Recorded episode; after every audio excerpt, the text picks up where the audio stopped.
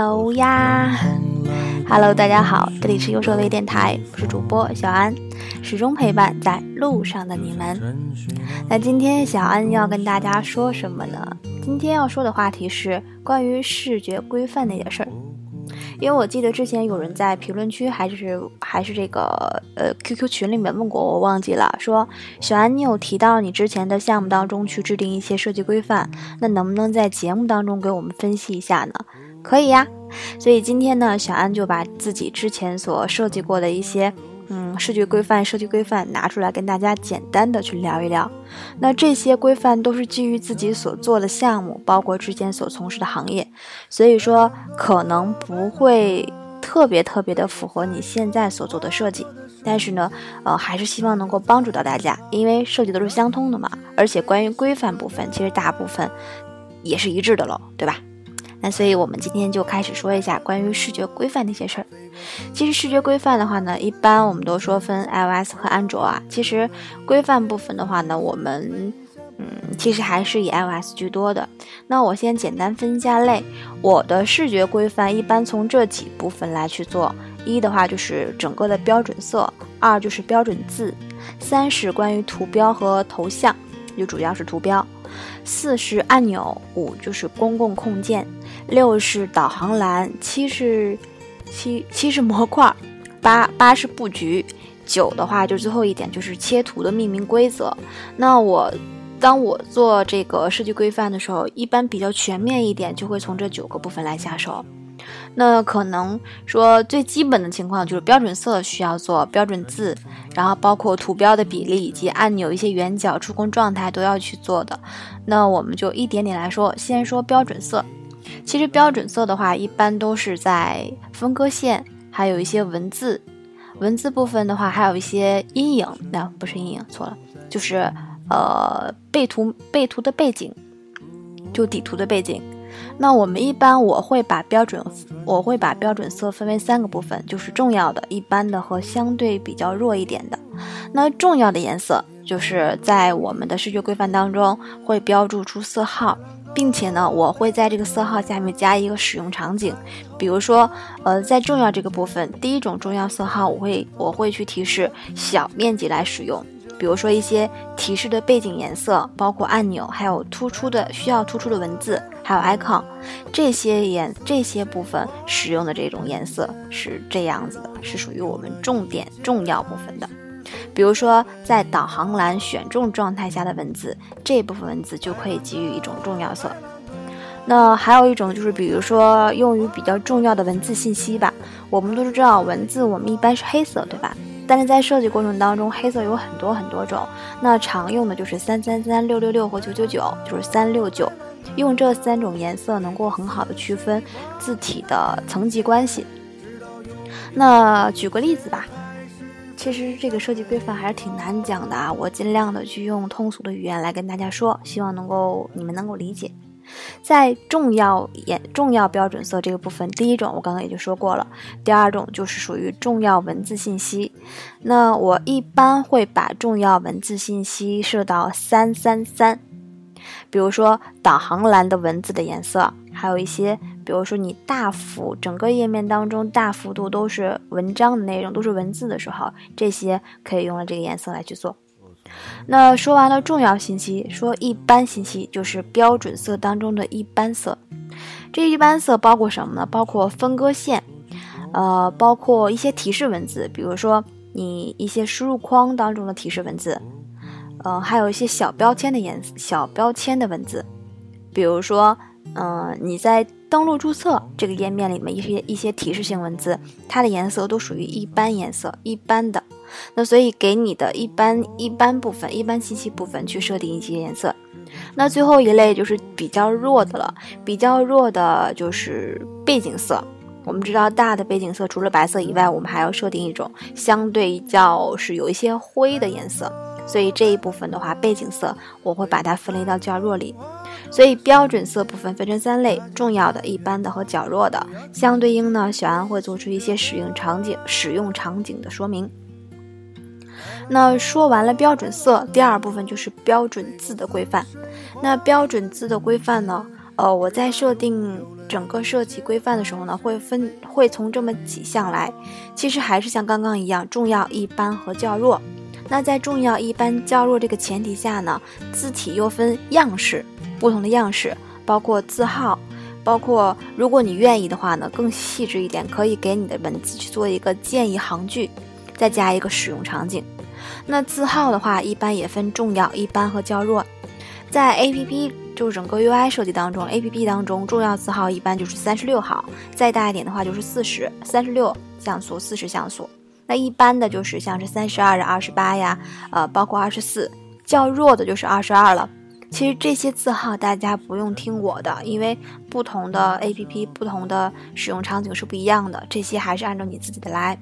我给大家举个例子，就是有要有字号，要有。建议的行距，最后再加一个使用场景。那一般字体的部分的话呢，我们分这么几个部分，就是用于醒目的标题，就是标题文字、首页标题啊，呃这些文字部分，还有就是按钮的文字，呃，还有就是一些一般类的，就是部分文字了，像是什么提示文字，嗯，下拉分类的文字，还有一些补充性的文字，这些都可以算作是一般性的文字。那最后较弱的就是，当然是用于一些少数的文字了，像是较弱的文字字号相对应也比较小，就是一些很小很小的提示性文字，呃，比如说导航图标上的文字，它就属于较弱的。呃，这是第二部分标准字。那第三个部分就是图标。图标部分的话呢，要给你整个视觉规范的这个部分的话呢，设定一个呃统一的图标。图标大小，比如说在我这里的话呢，我近期这个项目的图标大小设定为五十二，它会有相对应的描边，描边的话设定的是二。那统一设定尺寸都是呃无色的，存成 PNG 格式，而且是透明像素背景的。那这个部分的话呢，在于 A P P 设计上，因为我现在跟大家分享的是关于 A P P 设计规范的模板嘛，所以在 A P P 的图标上，它可能要分成标签栏的图标，还有导航栏的图标，呃，以及我们常看到这个人中心的图标、登录注册的图标，这些图标最好都能在你的视觉规范上列出来，包括在整个 A P P 过程当中有一个头像的部分。为你的用户头像，因为如果涉及到个人中心，就会涉及到用户头像。那如果说是电商的话呢，它会有相对应的呃商家信息，包括如果社交，它会有聊天信息，不同的头像大小做一个相对应的规范尺寸。这是第三类的图标和头像。那第四类就是按钮了，就是 button。我们按钮部分的话呢，其实会启用关于我们之前那个标准色。按照标准色去设定我们的按钮。那按钮在我这个地方的设视觉设计规范，它会分三类。第一类就是它的默认状态，就是当我正常显示的状态是什么样子的。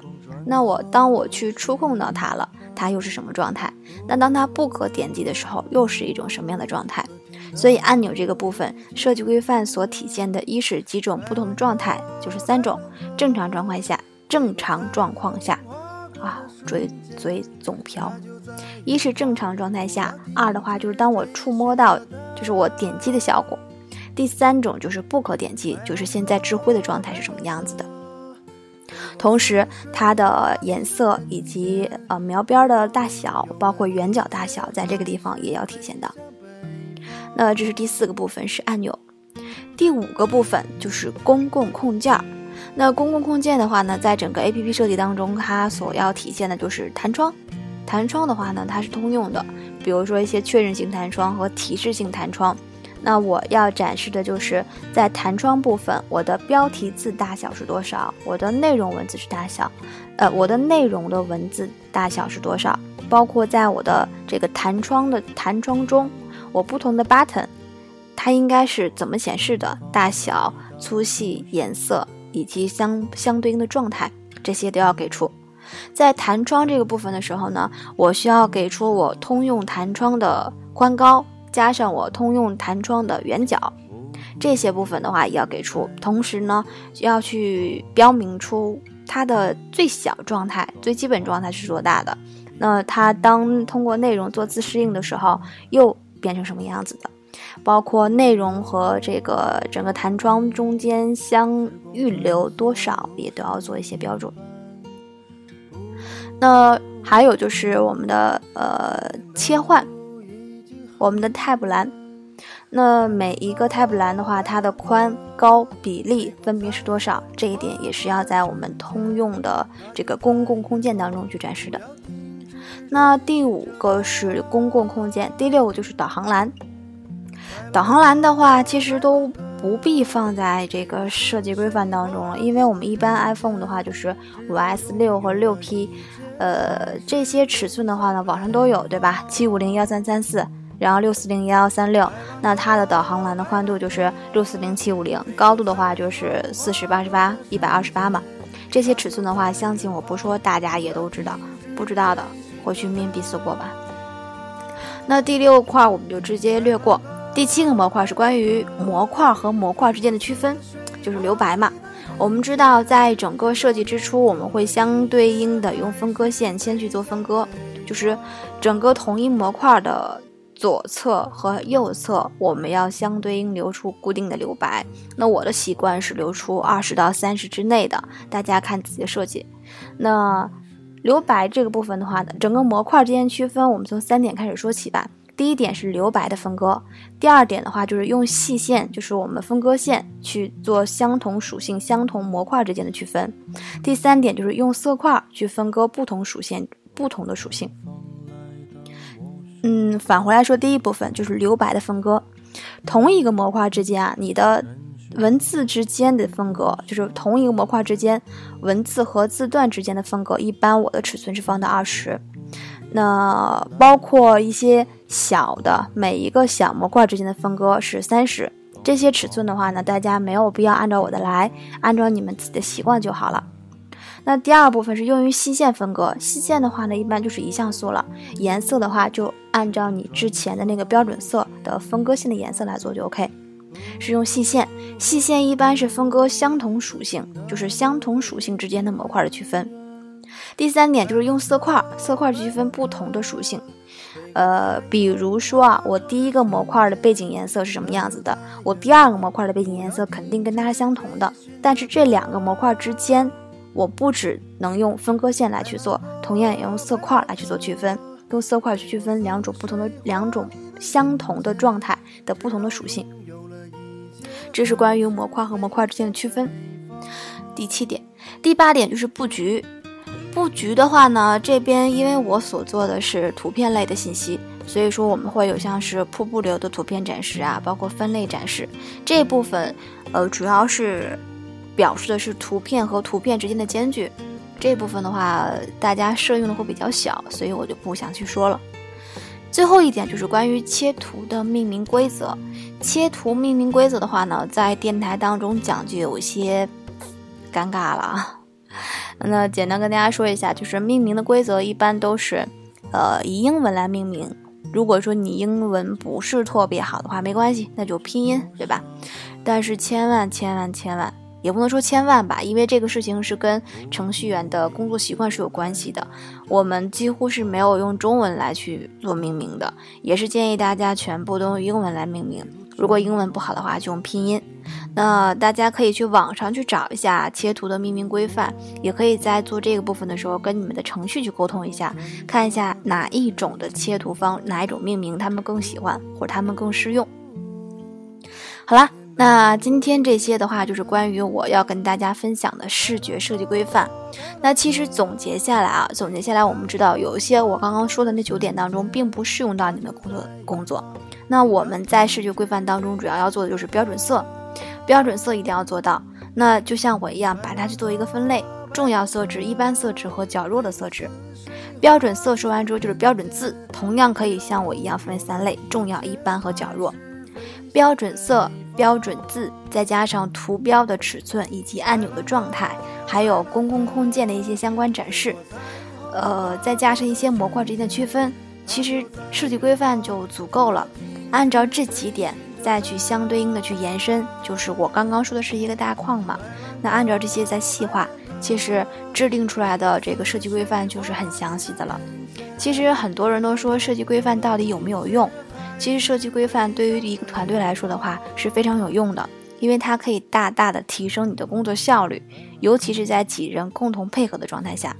呃，很多我们的页面和相对应的元素要达到一个统一性，统一性的达到是需要用这个视觉规范来约束的。当有了这个视觉规范，大家共同按照这个地方去做，那做出来的页面就一定是统一和协调的。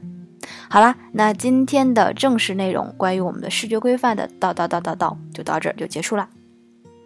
那很长时间也没有给大家录节目了啊，那今天继续进行小安的图书分享环节。我抬头看了一眼，现在已经过了十五分钟了，大家不要嫌我烦，因为我的节目每一期都是很长。嗯，我现在要继续跟大家分享的是《交互设计精髓四》这本书。上次的时候呢，我们就说过，我们在分享的是第五章设计产品的框架和提炼。这一部分呢，我们今天终于要说到第五个步骤了。第五个步骤就是构建关键线路情境剧本。那我们来回忆一下，我们回忆一下我们现在在讲什么？我们在讲的是设计产品的框架和提炼。那定义产品和交互框架的话，一共要分六个层次，就是我们的定义过程。这定义过程分别是什么？就是定义形式要素、姿态和输入方法。第二点是定义功能性和数据元素。第三点就是确定功能组和层级。第四点是勾画交互框架。第五点就是我们上一期讲过的是构建关键线路情景剧本。最后一点就是我现在马上要说的，运用验证性场景来检查设计。那我们今天要去说的就是，sorry，我们要说的是第五个，看错了。第五个，构建关键线路情境剧本。其实我们一直在说的就是，在你做设计之前，你要有一个相对应的故事板，就是你要去知道你的跳转、你的交互和你的整个一个使用流程。那我们在整个。呃，场景的建立下，因为场前面我们交互设计一直在讲的是场景，场景通常是呃从使用过程当中来演变过来的，可能说描述了整个你的人物在你人物模型和组成交互框架的这些不同功能以及元素之间的一些交互动作。那你在这个中间，你的细节就是交互细节越来越多，我们就会反复的去运用你这个使用的过程，来去对你用户的这个行为和动作，在你产品当中所反映出来的这些细节进行仔细的考量。那这种方式是与目标导向情景场景是不一样的，它是以关键线路的场景为任务作为导向，主要关注的是什么？主要关注的是你情景场景当中广泛描述和。呃，没有被广泛描述的任务细节，其实这些并不代表说，呃，是不是没有被描述出来的，我们就可以被忽视？其实不是的，因为目标和人物模型，它的需求是你整个设计过程当中的一把尺子，用它来去度量，来去删除那些你不必要做的任务，包括去优化你的任务。呃，不过呢，在这个线路当中，其实细节是最重要的，因为它这个细节是可以提供你在每一个线路当中的走向的。那说回到故事板，其实故事板就是采用一些低保真草图，去用去按照关键线路、关键剧本来走一遍的一个流程，就是整体的一个操作，用低保真图去做一个整体的操作。那你可以充分的了解说，呃，在用低保真图去描述整个交互过程的时候，就可以去描述你的设计方案，包括说如何通过这些设计，通过这些交互，帮助你的人物来完成他的一些操作的目标。那我们在这个过程当中呢，要不断的变更和反复，因为我们要创造嘛，对吧？因为创造性，创造性是人类活动当中，嗯，一种持续且不停的过程。因为框架图阶段就是在我们故事版的低保真图的一个阶段呢，其实它的步骤，嗯，你不要把它想的太简单，就说我只有几张草图嘛，对不对？那我是不是就要简单的过一下？其实并不是这样的，因为你的普遍的做法应该就是在你每一个步骤的前后移动，或者说在这个过程，虽然说你现在能想到的只有几步，但是要在整个过程当中。多反复几次，直到说你产生或者说得出一个比较固定的设计方案了，这样才会结束，才会停止。根据你不同的思维方式，呃，这几种这几种方式其实有很多种展现的形式。那目的其实都在于去呃得出一个稳定的不能说稳定，得出一个适合你的设计方案。那在整个故事版的描述过程当中，其实语言是很重要的，就是沟通。那你需要用沟通来去描述这个场景，并且引导整个设计过程给别人听。那我们在引导的过程当中是需要按照以下几种顺序去实现的，分别哪几种顺序啊？我来跟大家看一下，就是关键线路情境剧本，二是进行口头上的分组，三是勾画草图。其实常做设计的人就是。视就是视觉至上的人呢，他会从图解开始，就是先拿图，先看图，这样会有助于理解整个过程当中的一些其他的部分，而并不是去听。那对于他这样的方式，就是先勾画草图，然后再去关键线路情景剧本的描述，最后是查看分类，在场景当中是否行得通。这是两种不同的方式，大家呢在过程当中去去摸索一下这两种方式哪种适合自己就可以了。这就是我今天要跟大家说的是构建一个关键线路情景剧本。第五章 终于要结束了，我想快点给大家讲，能够让大家多学一点东西。这本书很厚啊，《交互设计精髓》，我都今天在想我能不能把这本书给你们分享完，也不知道你们喜不喜欢听，大家可以在评论当中给我一点反馈。啊，也看我这个辛苦到底值不值得啊？这本书，因为我后面有很多书。像是写给设计师的，还有，呃，什么简约至上，还有设计心经，然后包括设计心理学，有很多书想跟大家分享，但是一直选择这本，就是觉得大家都说这本书很难读，很枯燥，那我愿意用我自己的时间先去理解，然后再用自己的话转化给你们听，希望你们喜欢。好啦，那今天的节目呢，到这里就要结束了。很感谢大家又听我叨叨了很多。今天的配乐我自己选了一首个人比较喜欢的歌，叫做《白兰鸽巡游记》。因为看我们电台这一期的时间比较长了，可能不能在结尾的地方给大家再放一遍了。如果能放，那大家就听一听；如果不能放，大家就就算了吧。好了，祝大家天天开心，事事如意。嗯，好啦，拜拜。嗯。还在吗？还在吗？还有在听吗？很感谢大家能听到现在。我突然间想起来自己落了一个地方，就是忘记跟大家说我们的有奖环节了。今天跟大家分享的是我的视觉规范。那你有没有制定过你自己的设计规范呢？如果有的话，跟我说一下，你的视觉规范里面都包含哪几类呢？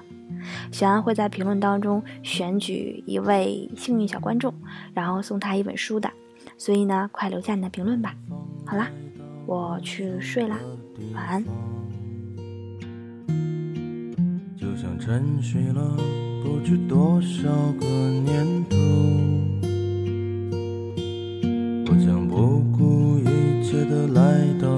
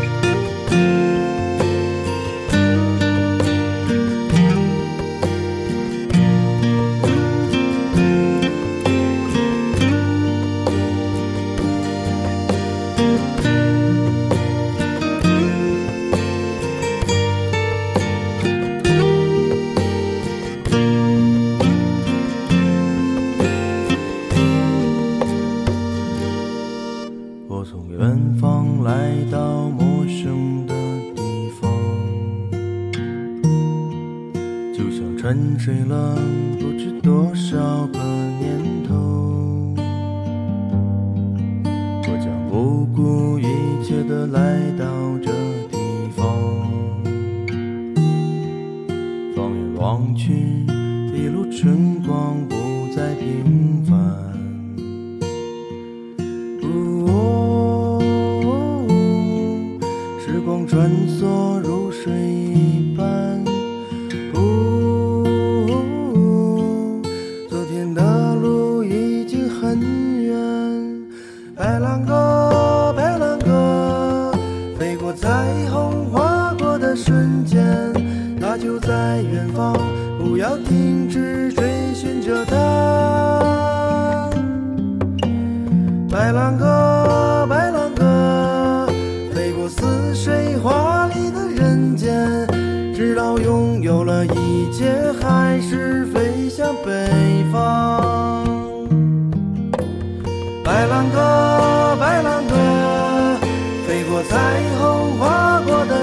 间，它就在远方，不要停止追寻着它。白兰鸽，白兰鸽，飞过似水华丽的人间，直到拥有了一切，还是飞向北方